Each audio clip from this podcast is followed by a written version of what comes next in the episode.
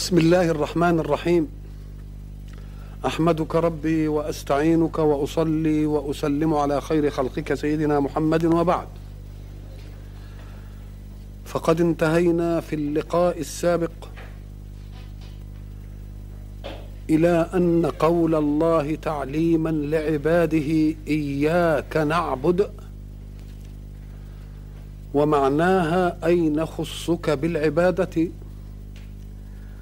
وتخصيصك بالعبادة أمر لا يعود نفعه عليك وإنما هو لصالحنا نحن. وقلنا إن تخصيص الله بالعبادة سيشكل مبدا يناقض ما عليه الوجود من طغيان القوي على الضعيف. فأراد الحق سبحانه وتعالى أن يعدنا إعدادا لمواجهة ذلك. فقال إياك نعبد وإياك نستعين. أي نستعين بك في إخلاصنا العبودية لك ولو قام دون ذلك طغيان يحول بيننا وبينها. فيعلمنا الله أن لا نهن أمام ذلك وأن نعد لصولة الباطل ما استطعنا فقط.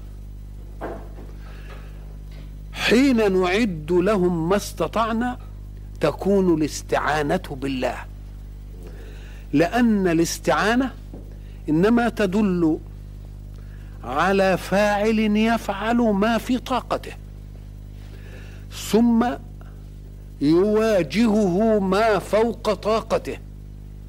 فإذا ما واجهه ما فوق طاقته فيجب أن لا يهن لأنه مسنود إلى رصيد أعلى من طوائف الطغيان في البشر. ولذلك يعلمنا الحق أنه يجيب دعاء المضطر إذا دعاه. ومعنى المضطر الذي استنفذ كل أسبابه. ولذلك نأخذ من المقابل أن دعاء غير المضطر لا يكون محل القبول من الله لأن الذي يرد على الله أسبابه المخلوقة له ثم يطلب المعونة من الذات نقول له يقول له لقد رددت يدي بأسبابي. فلماذا تطلب ذاتي؟ الذي يطلب ذاتي هو الذي أخذ من يدي الأسباب الذي أعطيتها له. ثم تهن أسبابه هو أمام قوة الطغيان. حينئذ يضرع إلى من يعبده. فحين يضرع إلى من يعبده بعد استنفاذ أسبابه يجيبه الله. لأن دعوته دعوة مضطر. ولذلك يجب أن نقف عند هذه الآية وقوفا يبين لبعض الناس لماذا لم يوجب الله دعاءهم. يظنون أن الله قد تخلف وعده بقوله وإذا سألك عبادي عني فإني قريب أجيب دعوة الداعي إذا دعاني. فيقول دعوت فلم يستجب لي. نقول له أنك دعوت عن غير اضطرار. دعوت الله في أمر أعطاك أسباب وجوده بحركتك في الحياة. ولكنك كسلت وتركت الأسباب. فكيف تترك يد الله ممدودة بالأسباب ثم تطلب من الذات أن تعينك؟ إنما يطلب من الذات أن تعينه الذي استنفذ كل أسبابه في الحياة. هذه المسألة تعطينا أن الحق سبحانه وتعالى له جنود لا يعلمها إلا هو. جنود التي لا يعلمها إلا هو يمد بها من؟ في الصراع. يمد بها المضطر. المضطر اللي استنفذ أسبابه. أنا ضربت مرة في القرية لأن أغلبها أمي مثل بسيط جدا علشان يجلي هذه الحقيقة الكونية. قلت هابوا أن انسانا جلس أمام حانوته الكبير وهو تاجر جملة. والعربات واللوريات تأتي له بالصناديق محملة بالبضائع. والعمال والحمالون يحملون ما في العربة من الصناديق ويدخلونها محلة. وهو جالس رجله على رجل ويرقب هذه الحالة. فطالما كانت الاشياء مواتية بمعنى أن الحامل يطيق ما يحمل لا يتدخل. ولكن هب أنه نظر فوجد صندوقا جاء الحامل ليحمله فغلبه الصندوق لي قصر كده بدون تفكير. يهب لينجده. ساعة ما يهب لينجده لأنه رأى أنه استنفذ أسبابه والحمل فوق طاقته. ما دام الحمل فوق طاقته يوم يفزع هو الفزعة اللي هي إيه؟ قسرية. يعني أمر بدون بدون تفكير. و و وربما كانت الحركة غير المرتبة فكريا تؤدي إلى أن يعطب أشياء في طريقه. يبقى دليل على أنه كذلك ربك حين تتعرض لشيء من متاعب الحياة وقد استنفدت كل أسبابك المشروعة ما تهينش أمام الأسباب. وتقول أنا لا أواجه الأشياء بقوتي ولكن بقوة من آمنت به وأخلصت عبادتي له. وإلا كنت أشوف لي شوية آلهة كتار علشان يبقوا يساعدوني في الحكاية دي. فما دام أنا خصصته بالعبادة يبقى المنطق إن هو إيه؟ يعينه. ولذلك انظروا إلى دقة الأداء القرآني. في قول الله سبحانه وتعالى أليس الله بكاف عبده؟ أليس الله بكاف عبده؟ يبقى إذن قوله إياك نعبد يدل على أن معركة ستحدث. ما دام سنخصك بالعبادة أهل الطغيان والجبروت هيقفوا أمامي وهم بقوة طغيانهم وأنا لا أزال شاديا في الهدى ضعيفا كما نشأ في أول الدعوة. ضعاف. يقوم يقول له أنت بس إيه؟ إياك نعبد؟ اخدمها بإياك نستعين. اخدم إياك نعبد؟ بإياك نستعين. وما دام إياك نعبد وإياك نستعين يلتحموا ببعض يبقى إذا أسبابك وقوة المسبب لأسبابك هي اللي مقابلة لمين؟ للخصم. ولا تعتقد أن خلقا من خلق الله يجرؤ فطريا على أن يقف معاندا لله. إنما يقف الخلق معاندين لبعضهم. فإذا تخلى الطرفان عن الله يبقى القوي بقوته.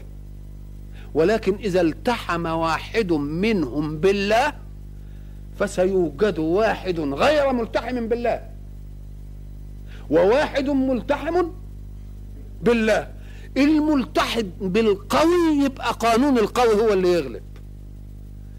وأنا قلت لكم ساعة قال سيدنا أبو بكر في الغار. لو نظر أحدهم تحت قدميه لرآنا. مش قال كده؟ ماذا كان رد الرسول؟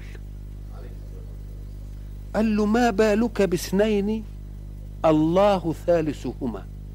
طب ما وجه الرد في هذه؟ طب ما دام نبقى اتنين والله تالتني يعني لو واحد وطى كده تحت قدميه ما يشوفناش؟ ما لازم يكون الرد مانع. ما هو بيقول له لو نظر أحدهم تحت قدميه لرآنا يبقى الرد اللي يطمن إنه لا يطمن ما يشوفناش. قال له ما بالك باثنين؟ الله إيه؟ ثالثهما.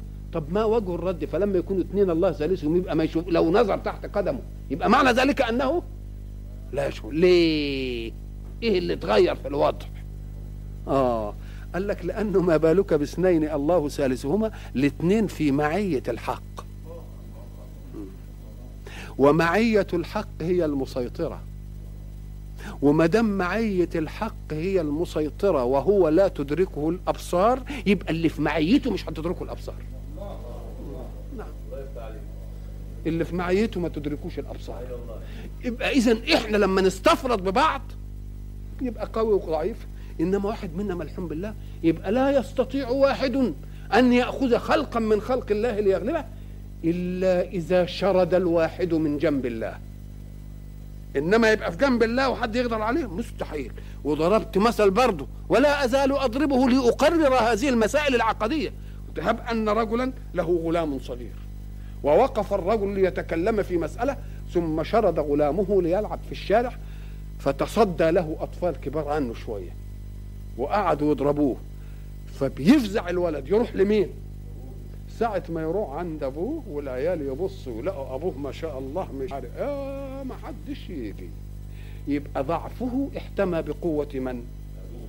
يبقى ما حدش ينفرد بيه. إنما لو انفرد الولد وهم وهم بعض يبقى قوته ولد لولد. إنما ما بقتش قوة ولد لولد دلوقتي ده بقت قوة ولد لولد وأبو ولد. فكذلك الحق. يبقى قوة عبد أمام عبد معلش. إنما قوة عبد فارغ من ربوبية. لعبد ملتحم بالربوبية نقول له لا ده المسألة. أليس الله بكاف إيه؟ بكاف العبد. ولذلك تلحظ إن الحق سبحانه وتعالى لما يجي يقول أعوذ بالله من الشيطان الرجيم. بسم الله الرحمن الرحيم. والعصر. إن الإنسان لفي خسر. والعصر. إن الإنسان لفي خسر. أنا قلت في حلقة قبل كده إن كلمة إنسان إذا وردت في القرآن يبقى خبرها ما يسرش. تمل من جنس الشر. خلق إن الإنسان خلق هلوعا ولا ينف ولا ينشله من هذا إلا أن يكون مؤمنا. والعصر لفي إلا إلا يبقى اللي هتنشله إيه؟ إلا ده. إن الإنسان خلق إيه؟ إذا مسه الشر وإذا مسه الخير إلا. يبقى إيه اللي هتنقذه؟ الإيمانية. إنسان على إطلاقه يبقى وحش. إنما إنسان بإيمانية هي دي اللي تنجيه. فبيقول والعصر إن الإنسان لفي خسر. كأن ربنا بده يقول تنبهوا. العصر دي مش هنقول إيه هو الوقت ولا مش الوقت ولا كلام كثير فيه إنما امسك العصر اللي هي الطائفة من الزمن. لما بتيجي في التاريخ يقول لك العصر مثلا الكذا والعصر الكذا والعصر معنى كلمة عصر طائفة من الزمن جمعتها خصائص مشتركة مميزة. مش كده؟ مثلا العصر الجاهلي ها؟ العصر الإيه؟ لا صدر الإسلام العصر العباسي كل حاجة لها إيه؟ صفة مميزة كده ومجموعة في حقائق وبنقول عليها العصر دي. أم قال لك استقرئ العصر. هل تجد نجاحا؟ إلا لإنسان آمن بعقيدة ولم يكتف بالإيمان بالعقيدة لأن العقيدة دي بس هو الينبوع اللي بيصدر عنه السلوك. عقيدة بدون عمل ولا لها قيمة. مش كده؟ والعصر إن الإنسان إلا مين؟ إلا من آمن بعقيدة. خلاص؟ إلا الذين آمنوا وعملوا يبقى الإيمان لوحده بس كده عقيده ما ينفعش. لازم تعمل تعدي الإيمان إلى حركة. وعملوا إيه؟ الصالحات. ده كلام عالم. وبعدين بقى ساعه بيقول لك وعملوا الصالحات. أهي عمل الصالحات دي هيتعرض لعدوان أهل الباطل. هيدخل في معركة. لما يدخل في معركة يقول لهم وتواصوا بالحق تواصوا بالصبر. كلمة تواصوا يعني لتكن الوصية من كل واحد منكم لغيره. التواصي أن توصيني وأنا أوصيك. ليه؟ قال لك لأن النفس البشرية أمام التكاليف قد تضعف. أنا أضعف في شيء.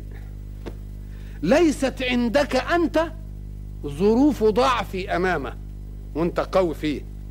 تقوم توصيني بقى. أنت هيجي مرة تانية أنت تضعف في شيء وأنا ما أضعفش. أبقى اني هوصيك. يبقى مش مفروض إن فيه جماعة توصي وجماعة توصى لا فيه تواصي. تواسي يعني أنت تبقى موصي في الوقت الذي لا يصيبك ضعف في مسألة. وتبقى إيه؟ آه وتبقى موصى. يبقى كلمة وتواصوا فكأن الحق سبحانه وتعالى يعني سيجعل في جند الإسلام قوما لا يضعفون جميعا أمام شيء واحد وإنما هذا يضعف أمام شيء وغيره ليس ضعيفا أمامه يوم غير الضعيف في ذلك الشيء إذا رأى أخا مؤمنا له يوم يوصيه. يقول له ما تنساش الحق. إيه يعني ما تنساش الحق؟ يعني إيه ما تنساش الحق؟ يقول له إحنا آمنا وبنعمل إيه؟ عمل صالح. إحنا في جانب الإيه؟ الحق. ما يصحش أهل الباطل يغلبونا. يبقى بتوصي بالإيه؟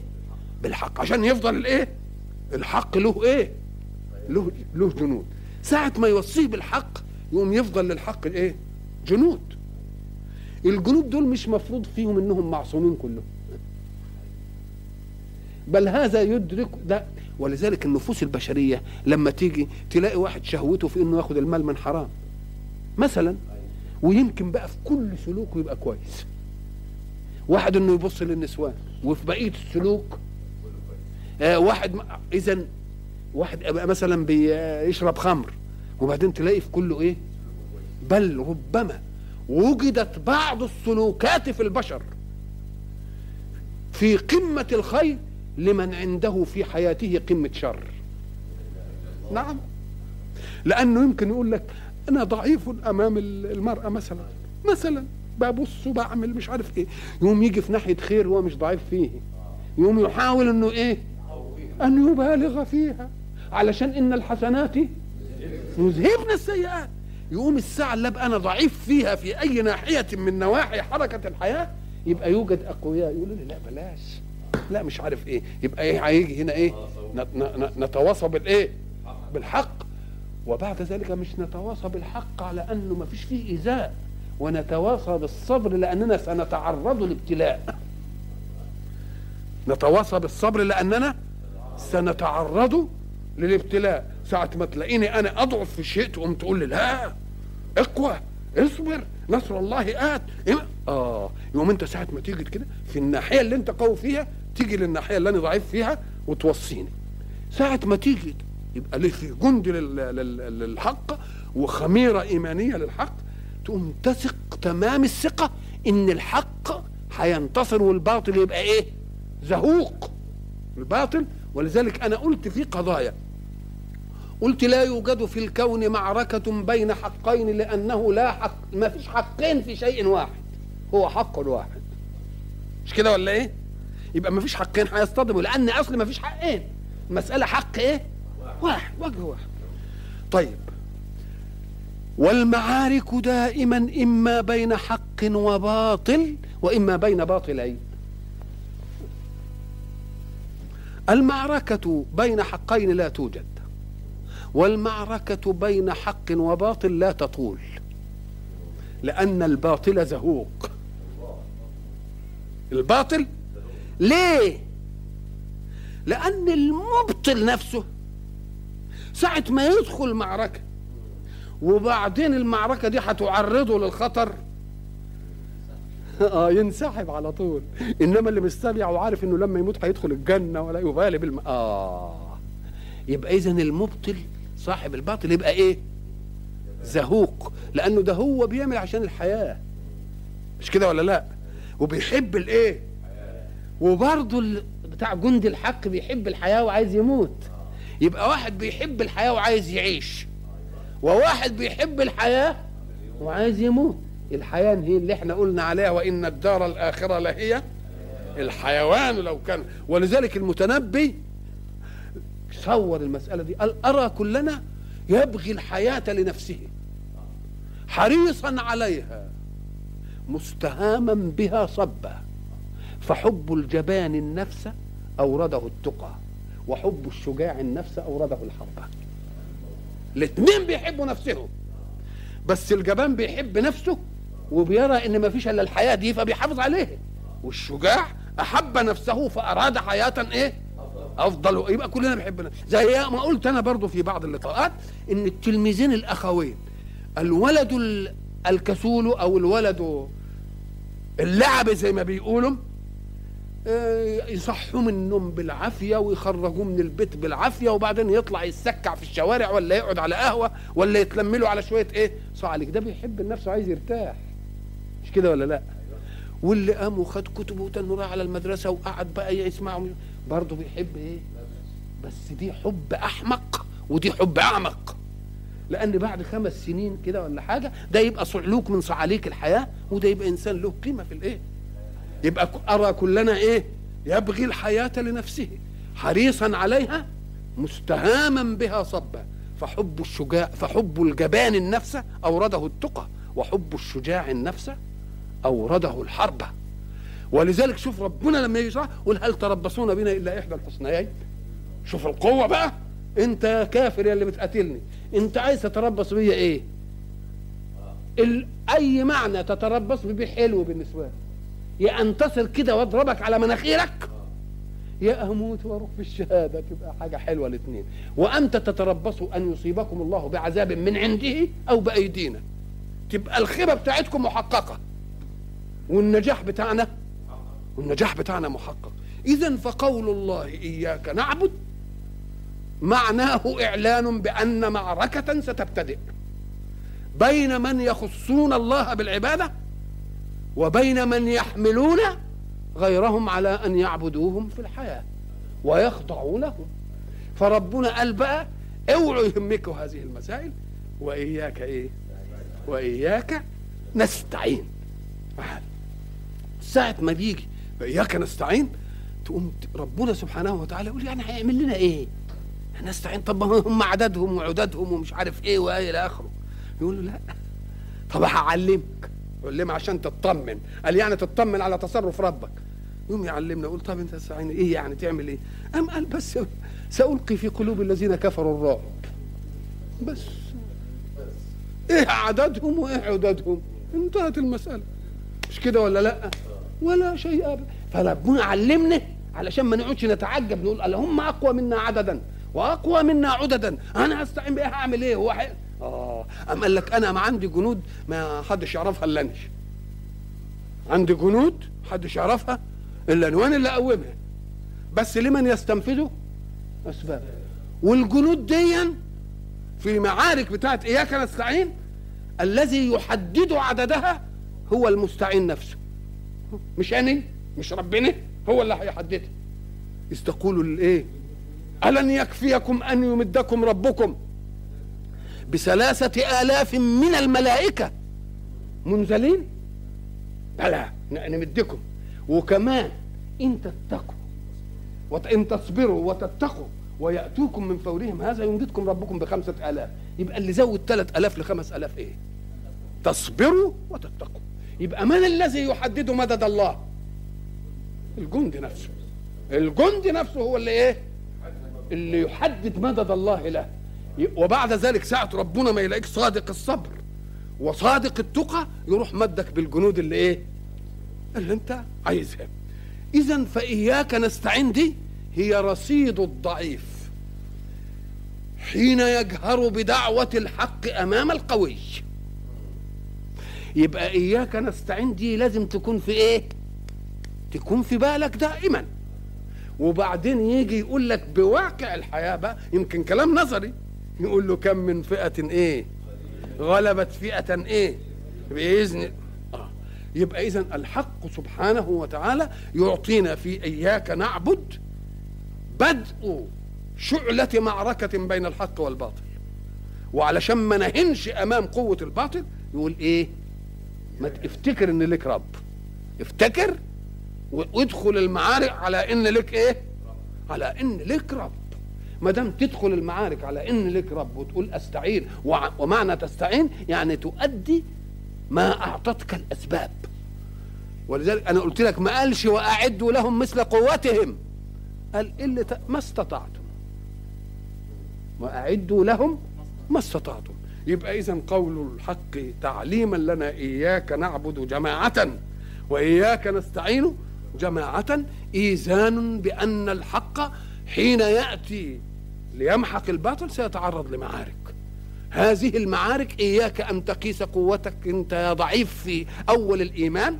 ما تقيس قوتك أنت بقوة خصومك اللي هم أهل الباطل لأن أهل الباطل شدوا في الباطل وقتا طويلا وأقوياء وأنتوا لسه ضعاف فلازم تعرف إن وراك سند قوي فقل إياك إيه؟ إياك نعبد وإياك نستعين. ثم يأتي الحق سبحانه وتعالى ليعلمنا أننا نطقنا بمبدأ إخلاص العبادة. ونطقنا بمبدأ إخلاص الاستعانة وتخصيصها بمين ودي في كلمة إياك نس يعني مش هنستعين بغيرك. مش هنس... لا نستعين ب... إلا بك. آه برضو كلمة التخصيص دي بتفيدنا أنه ربما يتعرض جند الحق أمام سطوة جند الباطل وقوته العددية والإيه؟ والعددية. فيأتي أناس من أهل باطل أيضا ليحتووا هؤلاء في في أحضانهم. فيستعين هؤلاء اللي هم جند الحق بالمغلفين بالغيرة عليهم ويبطنون ضدهم الله فربنا بده لا إياك نستعين. يعني اوعى تستعين بمن يعرف عنه أنه؟ آه ما تاخدش. مواقفنا إحنا كده. مواقفنا إحنا الآن إيه؟ ساعة ما بنشوف مثلا باطل أمامنا يمكن نروح لناس بيكرهونا أكتر من إيه؟ ما بيحبونا. دي اسمه مسألة إيه؟ احتواء جند الحق للبصق عليهم لينطفئوا في أي وقت. بده يحتوي جند الحق علشان إيه؟ يديلهم تبعيه ولذلك هيجي في الآية اللي هناك يقول فيها إيه؟ وكأي من نبي قاتل معه ربيون كثير. فما وهنوا لما أصابهم في سبيل الله. وما ضعفوا. وما استكانوا. والله يحب الصابرين. وما كان دعواهم. وما كان قولهم إلا أن قالوا. اتهموا نفسهم. ربنا اغفر لنا ذنوبنا وإسرافنا في أمرنا. يعني اللي قالنا دي نتيجة إيه؟ ذبنا ذنوبنا وإسرافنا. وثبت أقدامنا وانصرنا فآتاهم الله ثواب الدنيا وحسن ثواب الآخرة. والله يحب المحسنين. مش كده؟ وبعدين يقول يا أيها الذين آمنوا إيه؟ لا إن تطيعوا الذين كفروا على أعقابكم فتنقلبوا خاسرين. بل اوعوا بل الله مولاكم. أوعى حد ياخدكم مني ويعمل إنه عطوف عليكم. بل الله مولاكم وهو خير الناصرين. وما تقولوش ده هم أقوياء. أنا هعلمكم علمه سألقي في قلوب الذين كفروا الرعب. يبقى اذا الحق سبحانه وتعالى في إياك نستعين. إداني كل إيه؟ كل عناصر الاستعانة. استنفاذا لأسباب. خلاص؟ وتوحيدا لمصدر الاستعانة وهو الله. وعدم الفتنة بمن يريد أن يحتوي دعوة الحق لتعيش في كنفه فيبصق عليها في أي وقت يريد إطفاءها. دي كله جاي منين؟ إياك نعبد وإياك نستعين. وما دام عندنا بقى هذا المبدأ صار عند من يناجي ربه بإياك نعبد وإياك نستعين. عهد بقى أهو. إياك نعبد وإياك نستعين. وما دام الأمر كذلك فاستعدادي يا رب أن أتقبل كل توجيه منك. فما دام عندي هذا الاستعداد فاهدني أو اهدنا. أنا بقى عندي استعداد. خلاص العبادة لك لوحدك والاستعانة بك لوحدك. خلاص؟ وأنا معد نفسي على معركة قد تستنفذ أسبابي ولكنها لا تستنفذك أنت أيها المسبب. اهدني بقى إيه؟ الصراط المستقيم. يبقى ده طلب للمنهج. ولا يطلب الإنسان المنهج إلا إذا اقتنع بأنه منهج حق. يطلبه بقى هو ده هو اللي بيطلب. هو بيقول له إيه؟ اهدنا يعني لا تضن علينا يا رب بكل منهج الهدايه لأننا اتفقنا على المبدئين مبدأ إيه؟ إياك نعبد ومبدا إياك نستعين. ما دام اتفقنا على المبدئين دي وحصل منا العهد الغليظ ده وانتهينا يبقى انت بقى كلف كلف يا رب. هذا التكليف تهدينا به إلى الإيه؟ الصراط المستقيم. الصراط المستقيم ده زي ما زي ما عرفنا برضه إن المستقيم ده أقصر الإيه؟ الخط الموصل للإيه؟ للغاية. يا لا ترى فيها عوجا ولا ترى فيها إيه؟ يعني ليه؟ لأن مرة الطريق يبقى إيه؟ مستقيم. صحيح كده. بس عالي كده. ماطي ساعة ما يعلى ويوطى هي طول تمام طية للتواء زي ما يروح كده ويجي كده. يبقى إن التوى كده أو التوى يعني إن التوى في في في عمق الارتفاع زي ما يلتوي في عمق العرض أو الطول. قد بعضها يبقى ما يبقاش مستقيم. ولذلك انت مثلا لما تيجي تروح للطريق كده وتطلع على الجبل كده وبعدين تنزل كده.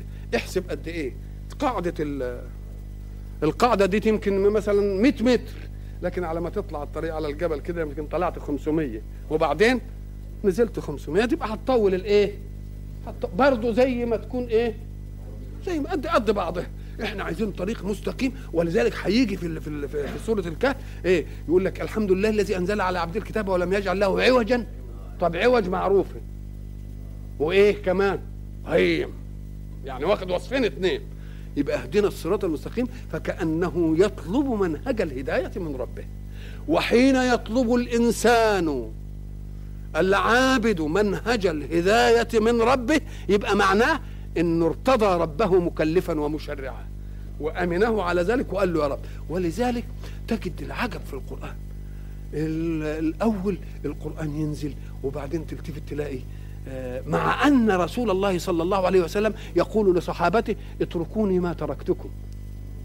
يعني ما تدعبسوش ورا خلي المسائل كده ما تكونوش كبني إيه إسرائيل شددوا فشدد عليه ومع ذلك يعرض الله يسألونك عن الخمر والميسر يسألونك عن الأهلة يسألونك عن المحيض يسألونك عن عن اليتامى. مش كده؟ الله. طب هم بيسألوا ليه؟ ده السؤال ده معناه إيه؟ أنهم أحبوا المنهج وعشقوه. نعم. وأرادوا أن يبنوا حياتهم كلها بناء ايمانيا اسلاميا. لأن الأصول ما دام المنهج يجي على شيء كانوا عليه في الجاهلية ولم يتعرض له يبقى الشيء ماشي. مش كده؟ فكونهم يدعبسوا على نفسهم يقولوا الخمر إيه؟ يسألونك عن الخمر يسألونك عن المحيط يسألونك عن اذا هذا السؤال معناه إيه؟ مع إن النبي قال لهم اتركوني ما تركتكم. يبقى معنى السؤال ده أن الله عرضه في القرآن ليبين لنا أن الأوائل في الإسلام حينما آمنوا بالله وأشربت قلوبهم حب الله وحب منهجه بقوا ينبشهم على أشياء يعرفوا بها حكم الإسلام. ينبشوا على أشياء عشان يعرفوا بها حكم الإيه؟ ده دليل إيه؟ على إيه؟ على عشقهم بقى للمنهج. مع إن المنهج جاي يعني شديد عليهم بالتكليف. لا يبقى ما يسألش الأسئلة دي إلا إنسان عاشق المنهج وعاش في راحة الاطمئنان إليه. فأحب أن يستزيد. ولذلك دي ما بيتاتاش إلا بعد العقيدة ما تختمر. عقيدة تختمر بأن المكلف ده مكلف صح ولا يمكنش يأمرني ولا ينهاني إلا عن شيء في مصلحتي ولا ولا إلى آخره. ولذلك أدي السبب في أن فاتحة الكتاب بيقول لك نزلت مرة في مكة ونزلت مرة في المدينة. لأن مكة كان صراع العقيدة. في المدينة كان صراع التكليف. فكأن ولذلك هي فيها اثنين. الحمد لله رب. لله رب العالمين الرحمن الرحيم مالك يوم الدين. ده حتة العقيدة. وبعدين بقى إياك نعبد وإياك نستعين واهدنا هات لنا بقى المنهج دي صراع التشريع. يبقى كان ولا بد إنها تنزل. مرة هنا لأنها تعرضت لإيه؟ العقيده ومره هنا لأنها تعرضت إيه؟ للتشريع. والإسلام عقيدة وتشريع مع بعض. فقال اهدنا الصراط الايه؟ الصراط المستقيم. الصراط المستقيم ده معنى صراط أي طريق. موصل لغاية. ومستقيم يعني ما فيش أخسر منه. يبقى لازم تنصب الغاية اولا عشان نشوف الإيه؟ طريق. نشوف هنمد الخط منين؟ من القاهرة الاسكندريه من القاهرة الاسماعيليه يعني ننصب الغاية وبعدين ناخد الخيط ونشوف إيه الاستقامة. وهل هناك شيء يعني يحول دون الاستقامة؟ مثلا عشان نلف كده حول جبل ولا نلف حول وادي ولا حتة رملية ولا مسألة بقى شغل ال... آه. فقال لك مين اللي الغاية؟ الذي حددها الله. خلاص؟ والطريق هو اللي حدده الله. تبقى المسألة هندسة عليا الاثنين هندسة؟ عليا الاثنين. يبقى إذا ما يشرعه الله؟ هو الصراط المستقيم وأن هذا صراطي مستقيما فاتبعوه. ولا تتبعوا السبل. فتفرق بكم عن سبيل الله. الله. يبقى إذا اهدنا الصراط المستقيم. يعني يا رب إحنا أعطينا العهد إياك نعبد وإياك نستعين ومستعدون للصراع ومؤمنون بأنك وراءنا مسببا وإن أعطيتنا إيه؟ وأعطيتنا اسبابا فيا رب زودنا بالهدى الذي يكون منصب على التكاليف المطلوبة منه علشان نحقق إياك نعبد ونحقق إياك إياك نستعين. طب اهدنا اهدنا الصراط المستقيم. قال لك آه لأن الطالب للشيء هو المنتفع به. صحيح. الله يطلب لأنه يحب من عباده. ولكن المنتفع بالتكليف من؟ العبد. يبقى هو اللي يطلب الهداية. يبقى شوف بقى الاختمار العقدي في الأول وفي الآخر وصل إلى إيه؟ إلى أنه هو الذي يحط نفسه في إيه؟ في قيد التكليف. واحد بيخرج بيحب يخرج نفسه من حرية الحركة والاختيار؟ إلى إيه؟ إلى قيد التكليف. لأن مين اللي مأيده؟ ربنا. فهو أمن ربنا في انه تقييده لحركته ده هو الموصل للإيه؟ هو الموصل للغاية. الهداية. يهدنا في أول معانيها الدلالة بلطف. الدلالة بلطف. لأن الهداية دي منشأ إن في ضال. وأنت عايز تهديه. يبقى ما ما توجهوش بقسوه ليه؟ لأنك ستخرجه عما ألف. وما دام ستخرجه عما ألف ما تجمعش على نفسه صعوبتين. صعوبة خروجه عما ألف لا بطريقة سيئة تسيء إليه. ده ده عايز يتحبب إليه. ده ده, ده, ده الدنيا اللبقة. حتى في عالم الأمراض بيجي للدواء المر ويحطه ببرشام لأنه مش عايز يجمع على المريض بين إنه يقول له كذا. فبي إيه؟ قلت له برشام يبقى إذا اهدنا الهداية دلالة بلطف. مش دلالة بقسوة. ولو كنت فظا غليظ القلب لانفضوا من حولك. تعال اهدنا الصراط المستقيم. ومن ألطف من الله ليهدي باللطف. هيهدينا بالإيه؟ باللطف. اهدنا الصراط المستقيم.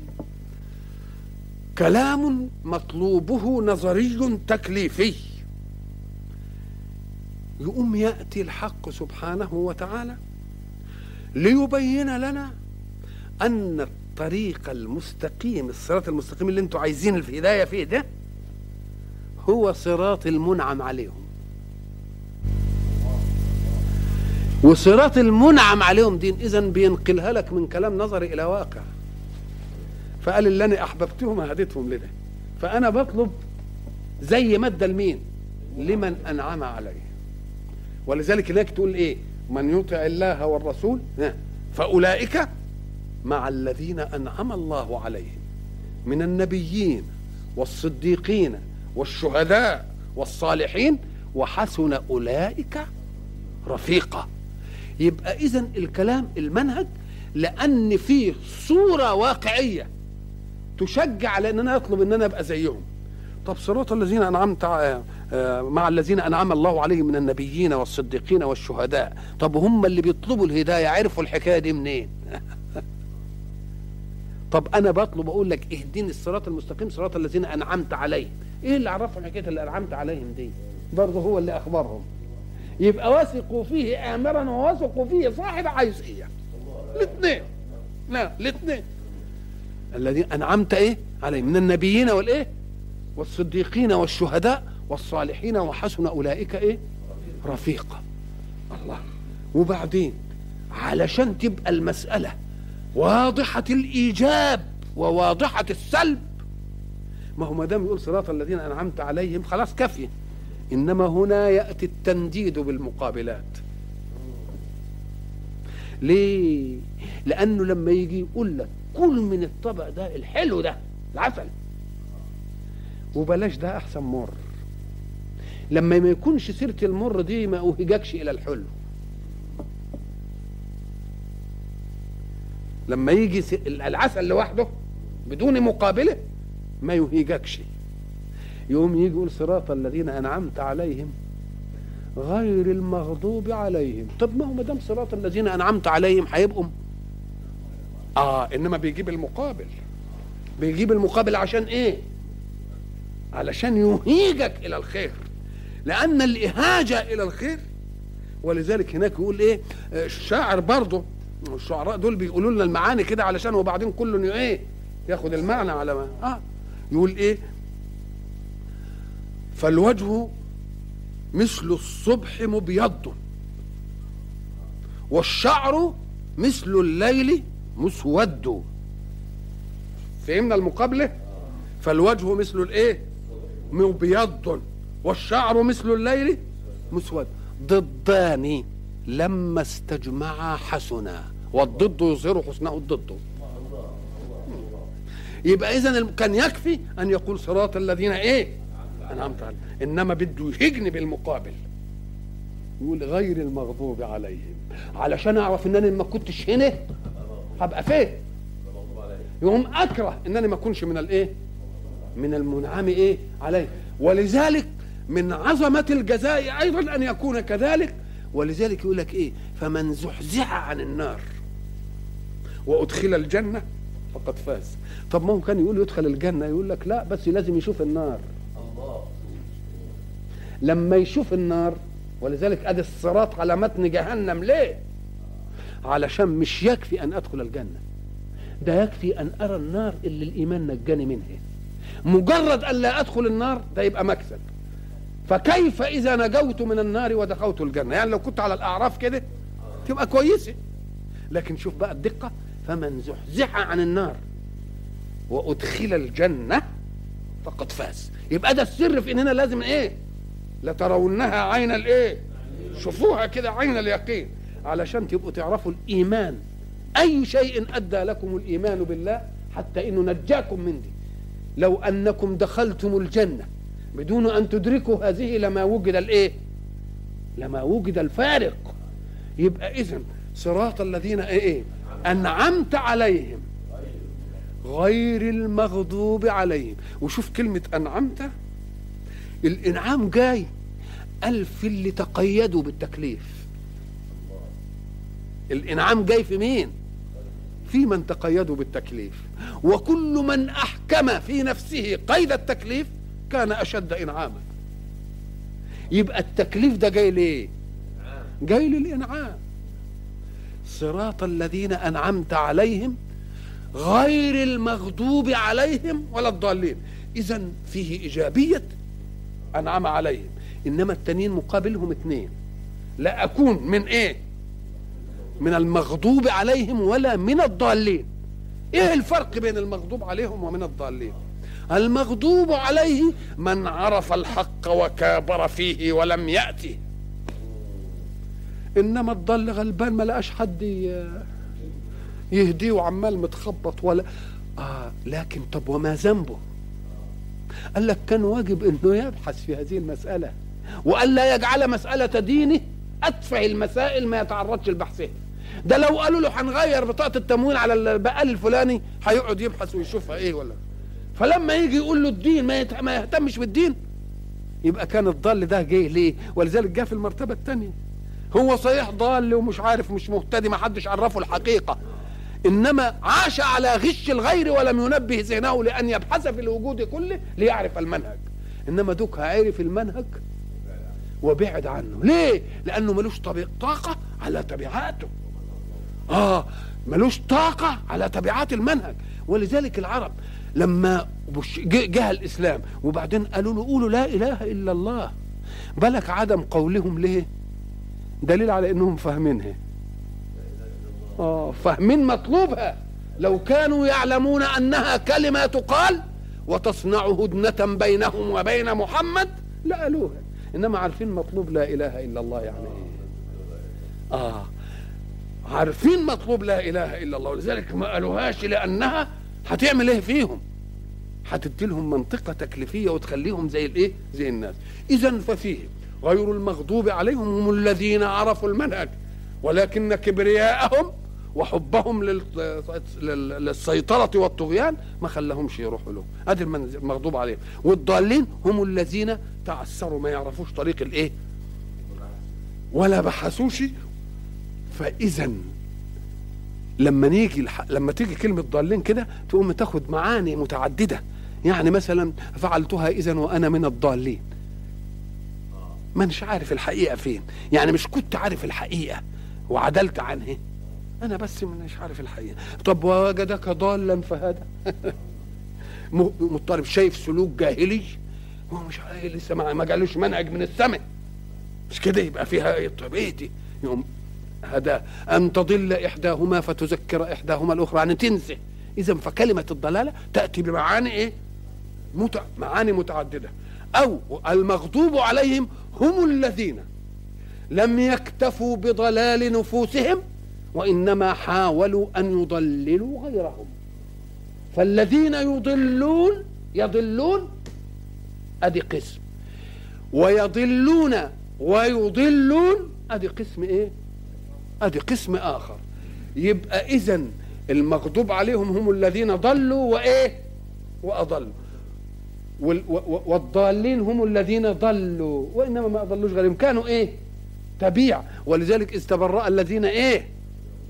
اتبعوا من الذين إيه؟ اتبعوا. قالوا يا ريت لنا كرة عشان نتبرأ منكم. إيه زي ما تبرأتم منا يبقى إذا قول الحق سبحانه وتعالى. الحمد لله رب العالمين. الرحمن الرحيم. مالك يوم الدين. إياك نعبد وإياك نستعين. اهدنا الصراط المستقيم. صراط الذين أنعمت عليهم غير المغضوب عليهم ولا الضالين. آمين. كررها الله على لسان المؤمن. يجيبها المؤمن. بأمر الله 17 مرة في اليوم. وإن أحب أن يزيدها ليه؟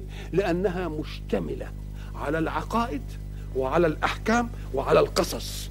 ومطلوبات القرآن لا تتعدى هذا. عقائد وأحكام وقصص. أما العقائد الحمد لله رب العالمين الرحمن الرحيم مالك يوم الدين. خلاص؟ هات الأحكام بقى. إياك نعبد وإياك وأما القصص فقال لك قصص الكون بالنسبة لعقيدة التدين والإيمان بالله ثلاث أقسام. صراط مستقيم دول المنعم عليهم وبعد ذلك فيه مغضوب عليهم وفيهم ضالون. ولكل هذا قوم يمثلونه واقعا كما مثله الله قولا. أسأل الله سبحانه وتعالى أن يوفقنا في كل ما نأتي وفي كل ما ندع وأن يديم لقاءاتنا حتى نفهم عن الله بخواطرنا الإيمانية حول قول الله. والسلام عليكم ورحمة الله.